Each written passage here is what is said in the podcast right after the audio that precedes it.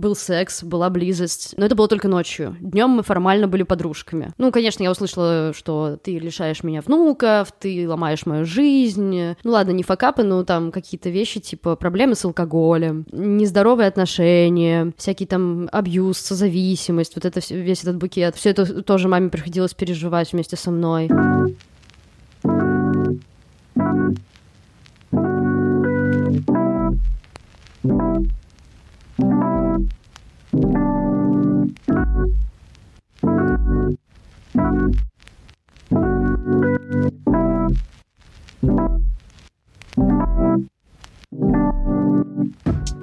Всем привет! Сегодня среда и время знакомиться с новой героиней. Ее зовут Надя. И если я не ошибаюсь и не начинаю путать, то она одна из самых молодых героинь. Ей 24 года. Она работает в новой газете и делает там подкасты. И поэтому она говорит из студии, а я из кухни. Не забудьте под выпуском посмотреть, кто получает книжки. И человек, который выиграл книги в предыдущем розыгрыше, все еще не написал мне адрес. Ну, я Надежда Юрова, подкастер, лесбиянка, наверное, человек либеральных взглядов, гитарист, музыкант, э, сочиняю песни. Вот, играю их, исполняю. Сколько тебе лет? 24. Лесбиянка появилась когда? Ну, наверное, какое-то прям осознанное такое появилось лет в 19, что-то между 18 и 19, когда я училась на первом курсе института. Я поступила в театральный после школы сразу же. И, ну, там довольно... Там можно было об этом говорить, и там э, я впервые столкнулась с тем, что, ну, я действительно так себя чувствую, и если я об этом скажу, то никому не будет ни ок. И это даже, наоборот, ну, как-то вызывало интерес, если можно так сказать. Да и потом много было подобных историй, с кем я сталкивалась, кого я видела, кто как-то, не скрывая своей идентичности, жил, и я понимала, что так можно. И меня это очень, конечно, расслабило, и тогда я поняла, что да, да, вот так. Ну, я тогда еще встретила девушку как раз на первом курсе. Ну, у нас не довольно быстро начались отношения, и я поняла, что, ну да, вот, я встречаюсь с девушкой со своего курса, и вот это ни, ни от кого не скрывается, и всем с этим ок, и мы сидим на тусовке, и можем сидеть в обнимочку, целоваться, и всем будет ок. Ну, то есть моя жизнь была тогда полностью заключена в рамках только театрального, то есть там были все друзья, и как бы общие тусовки, и перед моей лучшей подругой мне сделать камин пришлось немного позже даже. Хотя она как бы очень смеялась, потому что говорила, типа, блин, какая я дура, я же все понимала, типа, уже лет с 14 было все понятно, а сейчас ты сидишь передо мной и делаешь мне камин типа, что?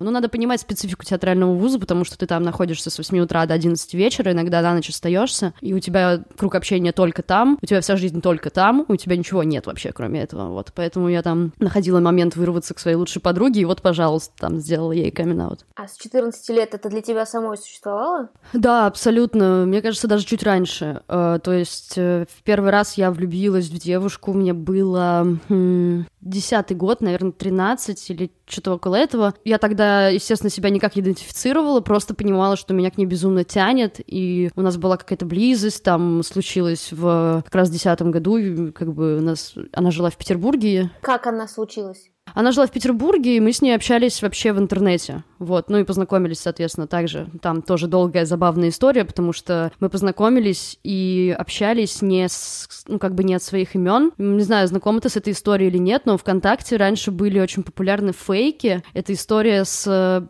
короче, всякими фейковыми Заками Эфронами и Ванессами Хаджинс. Это герои классного мюзикла. И, короче, был у меня фейковый Зак Эфрон, и случайным образом, просто в поиске, как это обычно бывало, ты ищешь себе в СП какую-нибудь Ванессу, и вот, собственно, в поиске я рандомно нашла какую-то Ванессу аватарку, которая мне понравилась, мы с ней начали общаться. Но я как бы общалась от мужского имени, и там, по-моему, Дима, да, Дима меня звали. Вот, и долгое время мы общались так, а потом получилось так, что я сказала ей, что, о, у меня есть сестра, короче, младшая, вот, хочешь с ней познакомиться? И, ну, это типа я уже ее добавила с реальной страницы. Мы начали общаться очень много. Ну, как бы там Димина история продолжалась, там были виртуальные отношения, там была вот эта вот переписка с палочками, когда ты пишешь по действиям, типа там целая жизнь какая-то, короче, была вот в этом всем. И это продолжалось. Я долго ее обманывала там до, до тех пор, пока там в какой-то момент она не пришла просто ко мне и сказала, Надь, подожди, я все знаю, типа. это было не, не скоро, да, даже не при первой и не при второй, не при третьей личной встрече. Но при личной встрече случилось так, что вот мы первый раз нормально встретились в Петербурге, я приехала туда с родителями, она приехала, ну, она жила под Петербургом, она приехала туда одна, и мы жили в отдельных номерах, в отдельном номере мои родители, в отдельном номере мы. Гуляли все время за ручку, было как-то так супер нежно, но как бы у меня даже мама как бы немножко напряглась, такая, типа, ну, об этом я еще скажу. Вот, ну и, собственно, мы пришли в номер, легли, а, сдвинули кровати, ну, типа, удобнее кино смотреть, вот, включили, кино мы, конечно, не включили, мы включили музыку, я хорошо помню, это был Асай, она меня с ним познакомила, его творчество до сих пор близко моему сердцу, и мы лежим, слушаем этот такой петербургский рэп, э, такой прям загрузный, и там какой-то романтичный момент в песне, и что-то я помню, что,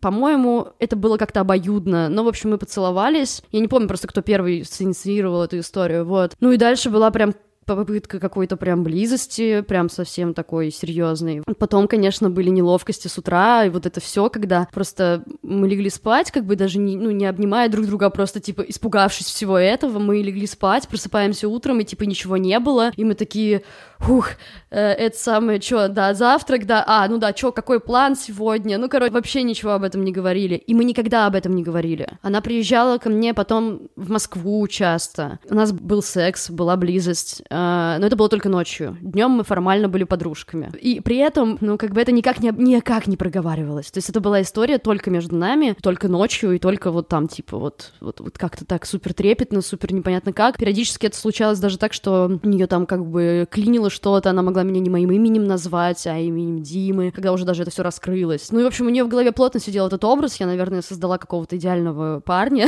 для нее, и она как бы, в общем, не воспринимала меня, наверное, как какого-то The. Партнера своего или там даже хотя бы близкого там любимого человека, но она меня любила, как она мне говорила, я тебя люблю, и у нас были не, супер нежные переписки, и супер нежно мы общались, но какая-то близость реальная была только по ночам. Я к ней очень много ездила потом, она ко мне, ну, в общем, это все длилось в общей сумме, если начинать с нашего знакомства до вот какого-то последнего момента, когда мы расстались, 6 лет. Это были 6 лет, которые мы провели вместе, она переехала в Москву, за, ну, ради меня поступила в Москву, она была старше, я только школу заканчивала. Ну и, собственно, еще когда она в Москве училась, мы еще общались. А вот когда я в театральный поступила, а, я увидела каких-то других людей, увидела другой уровень общения, другой уровень... Ну, как бы я училась просто на курсе, на котором были люди старше меня в большинстве своем, потому что в театральный, как бы, как это известно, не поступают почти никогда с первого раза. И я была там, ну, почти самой мелкой. И, в общем, я на это все смотрела, общалась с этими людьми, была просто вот так вот в этом всем. И, конечно, мы с ней встретились, и я такая думаю, блин, типа,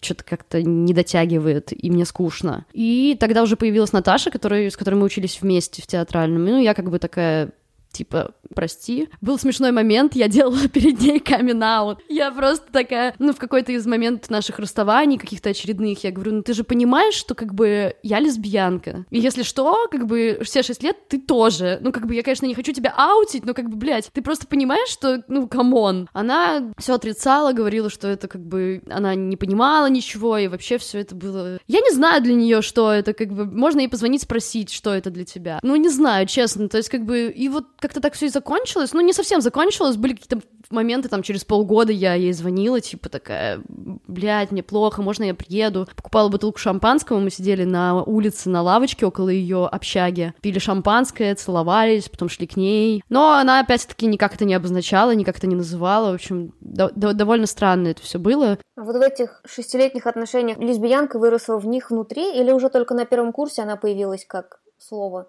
Как слово только на первом курсе. Ну, там это было просто на чувственном уровне. То есть это была тяга очень сильная, это была, ну, это была любовь, это моя первая любовь, я обозначаю это так, и как бы она это не отрицала, мне, в принципе, не важно, потому что, да, для меня это была первая любовь. Был кейс, мы с ней встретились, может, год назад, я ее позвала, что-то типа, давай погуляем, поговорим. Ну, мы разговаривали друг другу, рассказывали о своих жизнях, и я тогда ей тоже обозначила, что я себя воспринимаю как свою первую любовь. Она, мешкаясь, не понимая, что ответить, как бы сошла с темы и сказала, что да, ты мне очень была очень близким человеком. Мне непонятно, как это перешло с переписки с, с вымышленным мужчиной в то, что тот же самый какой-то, я не знаю, флирт и отношения появился и в переписке с тобой. Ну, слушай, там, наверное, с моей стороны была какая-то инициатива, я там была супер нежной с ней, всегда ей много внимания уделяла, постоянно ей писала. Она как бы была рада, видимо, этому вниманию, чувствовала, что как бы мы постоянно созванивались в скайпе, мы вместе смотрели кино по скайпу, ну, как бы, блин, отношения на расстоянии, вот. Ну, то есть она флиртовала сразу с двумя аккаунтами, с мужским и с твоим? Ну, получается, да, получается так. А вы потенциально еще и родственники. Ну, я думаю, я не понимаю, что творилось у нее в голове, честное слово. То есть она, наверное, блочила каким-то образом меня как э, объект э, флирта или романти... романтизированного какого-то контекста. Ну, не знаю, видимо, так. Трудно, трудно мне ее понять. До сих пор для меня это загадочная история, честно говоря. А тебе было ок? Ну, как сказать, мне было важно просто, чтобы она была. И пока она была, пока она давала мне тепло, пока она со мной общалась, э, мы с ней очень, мы были близки, мы очень много разговаривали, мы, нам было интересно, мы слушали одну и ту же музыку, она любила мои песни, и вот это все. Я писала ей очень много стихов и не скрывала, что это ей, и ей это было очень приятно. И как она отнеслась к информации о том, что это, ну, что ты подтвердила, что это был обман? Ну как, это было очень жестко. Я до сих пор помню этот разговор, мы во дворе моего дома на такой железной штуке стоим, и она говорит, я все знаю, ну, ей рассказала моя подруга, мне адово плохо, потому что я понимаю, что я сейчас ее потеряю, вот, и я прям большая травма, мне кажется, моего детства была, этот был этот момент, я его до сих пор очень хорошо помню, или не детство, подростковый период, ну вот, неважно, в общем, и она тогда мне сказала, что это типа, ну, это ужасно, я не хочу с тобой больше не видеть тебя, не знать. И уехала. Это был ее последний день в Москве. Ну, потом как-то наладилась коммуникация, я даже уже не помню, ну, мы начали общаться заново, и, в общем-то, за закрыли глаза на все это. Ну, Дима, естественно, закончился, хотя, я, насколько помню, по-моему, он еще возвращался то есть еще была параллельная коммуникация. Ну, это вообще шиза какая-то, честно говоря. А появилась, ну, то есть ты так говоришь, как будто лесбиянка в университете появилась уже сразу так, типа, все, я лесбиянка, всем мне ок, всем расскажу все замечательно и комфортно. Да, я никогда не сомневалась, то есть мне... Ну, я же говорю, это были очень благоприятные условия для того, чтобы так говорить, потому что я знала, что если я так скажу, меня никто не, не осудит или там вроде этого. И, в принципе, довольно быстро я пришла к тому, что, ну, мы с этой девушкой, с которой мы начали там встречаться, начали довольно быстро жить вместе. Ну, я у нее ну, просто оставалась постоянно, и как бы мама моя такая, типа, ну, как бы окей. Я ей постоянно говорила, что мы там репетируем, нам нужно поучить какой-то изо там или типа того. Ну, и жила у нее фактически. И когда я у нее жила уже долго, уже там почти полгода, она мне как-то сказала, типа, ты не хочешь с мамой поговорить? Я говорю, о чем? Она говорит, ну, как бы сделать камин сказать все честно. Ты... А у меня с мамой, ну, типа, были очень близкие отношения до того, как я поступила в театральный вуз. Максимально близкие. Я не знаю более близких отношений с мамой, хоть у кого-либо, потому что моя мама педагог, и она в моей школе преподавала. Потом она даже директором стала в моей школе. И мы с ней были 24 на 7 вместе, она была супер поддерживающая, супер меня любила, я была к ней очень привязана. Но в театральном все это порвалось, потому что, потому что, потому что времени нет совершенно, но дома я не ночую, и если ночую, то прихожу в 12, ну, короче, все это порвалось, и мы с мамой, типа, созванивались раз в неделю, вот. Ну и как-то, в общем, лето, и она говорит, типа, ну, вытащи маму, поговори с ней. А я подумала, типа, ну, почему бы и да, надо настраивать коммуникацию с мамой. Ну и, в общем, позвала ее в торговый центр, мы были в метрополисе на Войковской. Посадила ее в кофейне и говорю, типа, мам, так и так. Ну, в общем, так получилось, что мне нравятся девушки, и это безапелляционно. То есть э, я не хочу, чтобы ты сейчас это каким-то образом обесценивал или говорил о том, что переболеешь, ну, вот эти банальные вещи. Я сразу ей проговорила, говорю, только, пожалуйста, не начинай вот этого вот, потому что я для себя, типа, сто процентов э, уверена. Как бы мама поплакала, поистерила, пару часов э, она была в таком ужасном состоянии. Ну, конечно, я услышала, что ты лишаешь меня внуков, ты ломаешь мою жизнь. Ну, из-за того, что привязка очень сильная, у нее всегда любая, любая история со мной, она как бы э, на ее жизнь отражается сразу просто максимально. И она такая, вот, все, ты все сломала, у меня нет никаких надежд ни на что, я не понимаю, зачем жить дальше, и вот это вот все. Но это прошло, это прошло, и она как-то успокоилась, села и говорит, ну ладно, как бы ты в любом случае моя дочь, я тебя люблю, пускай будет так, я ничего не хочу комментировать, но как бы ладно, окей. Ну и со временем она привыкла, и, собственно, сейчас моя мама пример идеального принимающего родителя, который... Она знала всех моих девушек, она со всеми очень тепло общалась, и был какой-то кейс, когда лет в 20 я привела девушку домой, она тогда еще с родителями жила, вот, и мама сказала, типа, ну, мы ложились уже спать, я говорю, ну все, спокойной ночи, и мама говорит, так, если только потише, пожалуйста, если что, там, это папа вообще-то за стеной, я так,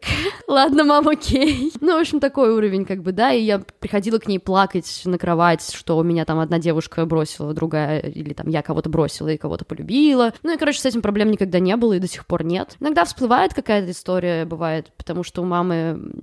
Ну, из этого вытекает то, почему я, в принципе, тяжело иду на публичный камин-аут, ну, как бы иду осозна- сознательно, но довольно сложно, потому что мама педагог, мама довольно консервативная в любом случае. У нас не одна фамилия. Если кто-то где-то что-то, она мне всегда говорила, типа, делай, что хочешь, но я тебя умоляю просто, закрой аккаунты в соцсетях. Ну, вдруг кто-то что-то, мне потом это выслушивать, я этого не хочу. Она всегда боится, боится, что родственники узнают, там, бабушка, не дай бог, э, отец у меня тоже очень такой консервативный. Но смешно то, что бабушка знает, хотя мама об этом не знает. Потому какое-то время, когда у нас было очень тяжело дома, я не могла жить дома, у меня пьющий отец, он был в запое, я не могла жить дома и уезжала к бабушке, ну, уходила на 10 минут пешком. Я жила с бабушкой, и она тоже застала кейсы, когда я приходила вечером, не очень трезвая домой, и такая, бабушка, у меня там, у меня, короче, есть девушка, она вот так вот поступила, а я вот это, вот это. И она вообще как не... не... Она вообще как бы безо всяких проблем такая, типа, блин, Надь, ну бывает такая фига.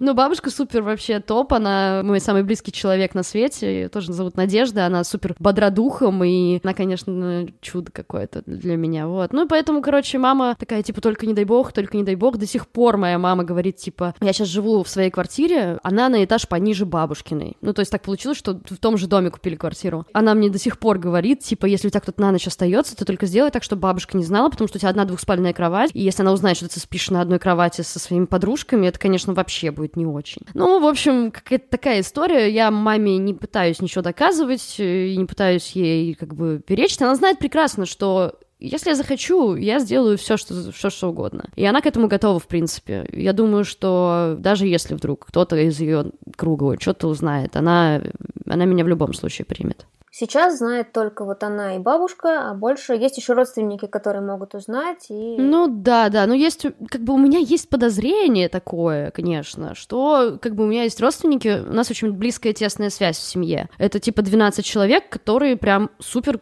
близко коммуницируют друг с другом. То есть это моя бабушка, дедушка, у них три ребенка, то есть мои два дяди и мама, и у них еще дети. И вот как бы мы все очень круто встречаемся часто, за большим столом сидим, Новый год вместе празднуем, ну, в общем, образцово-показательный замечательная семья. И мои дяди довольно молодые, тети тоже, и, в принципе, они, наверное, смотрят на меня, наверное, видят меня, наверное, как-то понимают что-то, что, типа, блин, я прихожу на Новый год с подружкой, как бы, блядь, просто с подружкой, но серьезно, ну, то есть все это понятно, все это, как бы, где-то между строк очевидно, что все понимают все. Но, как бы, никто об этом не говорит. М- мой младший брат знает, и я с ним, ну, ему 19, я с ним, как бы, спокойно поделилась почти сразу, ну, когда он уже мог что-то понимать. Он довольно близок мне тоже, и мы с ним обсуждаем там моих девушек, его девушек, и в принципе... Ну, получается, остальным вот этим близким родственникам ты не говорила, потому что мама против, а так ты бы хотела им сказать? Да, да, я бы очень хотела, на самом деле. Мне часто не хватает этого. Ну, то есть все таки я близко с ними общаюсь, типа, блин, что, я все время про работу, про работу, про работу, как бы. Мне бы хотелось рассказать, как у меня сейчас там в личной жизни, что я там с кем-то счастлива или несчастна. Ну, это не, не, не могу сказать, что это меня супер как-то травмирует, потому что я, мне есть с кем поговорить, мне есть, я открыта перед всеми своими друзьями, коллегами, с кем угодно, короче, я могу об этом поговорить, поэтому я не чувствую недостатка. Ну, и не чувствую, что я прячу. Я чувствую, что я берегу маму. В принципе, какое-то такое ощущение, типа, ну, как бы ей, если такого лучше, то пускай. У меня и так проблем море. Еще это, как бы, ей зачем нужно? А ты еще как-то как быстро э, пропустила момент, типа, вот мама была не ок, а потом стала ок, она теперь лучше поддерживающая мама, но вот этот момент не ок, он, он длился сколько? Три дня? Месяц? Три месяца? И что в это время, как строилась коммуникация? То есть она что-то просила от тебя, или она просто рассказывала, как, как это испортило ей все планы на твою жизнь? Она какое-то время, ну, наверное, еще недели две пыталась мне писать огромные сообщения, в которых э, сказ... говорила о том, что да, это портит ее жизнь, и какая-то беда, и какой ужас, ужас для нее. Я отвечала ей огромными сообщениями, и так мало-помалу, как бы в коммуникации мы нашли какой-то ну, как бы она нашла в себе силы меня принять. А что ты объясняла? Ну, как бы просто какие-то базовые вещи, я не знаю, типа, это окей, не знаю, показывала ей разные фильмы, читала ей тексты, говорила ей о том, что я хочу детей, а я правда очень хочу детей, и то, что это не значит, что она останется без внуков. Ну, какой-то европейский опыт приводила. Ну, в общем, мама готова к диалогу была, и она была готова меня слышать. И в этом, наверное, и плюс, и из этого и получилось, получился connect. Много, приходилось много раз повторять, конечно, потому что эмоции брали вверх, и она там опять типа, ну, как бы, вот у них это ок, а у нас типа не ок. И ты это понимаешь, и ты будешь несчастна здесь, и зачем тебе это нужно, ты обрекаешь себя на такие муки, ты не сможешь нормально со своим любимым человеком ребенка в школу провожать или типа того. Я говорю, мам, come on, ну, как бы... Ну, в общем, очень много разговоров, разговоров, разговоров. Я убеждена, что в коммуникации рождается какой-то истинный договор, и это работает с моей мамой, сто процентов. Но это было прям, типа, тяжело тебе далось, или ты примерно этого и ожидала готовилась? Я плохо помню, честно тебе скажу. То есть я помню, как это было событийно, но я плохо помню, как это было по моим ощущениям. Я не помню, переживала ли я из-за этого, плакала ли я из-за этого. У меня в целом, ну, есть проблемы с э, воспоминаниями, я плохо запоминаю. Я хорошо помню какие-то детали, бывает, фрагментами, какие-то куски своей жизни, но иногда что-то вылетает так, что мне приходится просить людей мне рассказывать просто, типа, а что было тогда, а как я тогда себя вела, как я реагировала, вот, потому что, ну, какая-то ментальная особенность так вот сложилось с моей памятью. Так что, честно скажу, я не помню по чувствам, как это было, но я не могу сказать, что это осталось в моей памяти как какой-то прям травматичный опыт. Нет, я просто... Ну, это было про терпение, мне кажется. Я терпеливо убеждала, терпеливо разговаривала, терпеливо выслушивала. В принципе, коммуникация с мамой почти всегда так строится, что... Я говорила уже, у меня довольно много различных самых каких-то жизненных факапов. Я, наверное, собрала вообще все, что только можно. Ну ладно, не факапы, но там какие-то вещи, типа проблемы с алкоголем, нездоровые отношения, всякий там абьюз, созависимость, вот это весь этот букет. Все это тоже маме приходилось переживать вместе со мной. Проблемы с э, здоровьем ментальным, у меня биполярное расстройство. И это тоже маме приходилось объяснять, говорить, проговаривать, давать ей книжки, дать понять, что это серьезный диагноз, а не просто какая-то, не знаю, депрессия или какая-то временная херня, что это на всю жизнь, что я всю жизнь на таблетках и так далее. Вот этапом за этапом я так вот вношу маме в жизнь свои вот эти вот вещи, она раз за разом принимает, ей ничего не остается, мне кажется. Что произошло раньше? Открытие в себе лесбийства? О чем раньше маме пришлось рассказывать?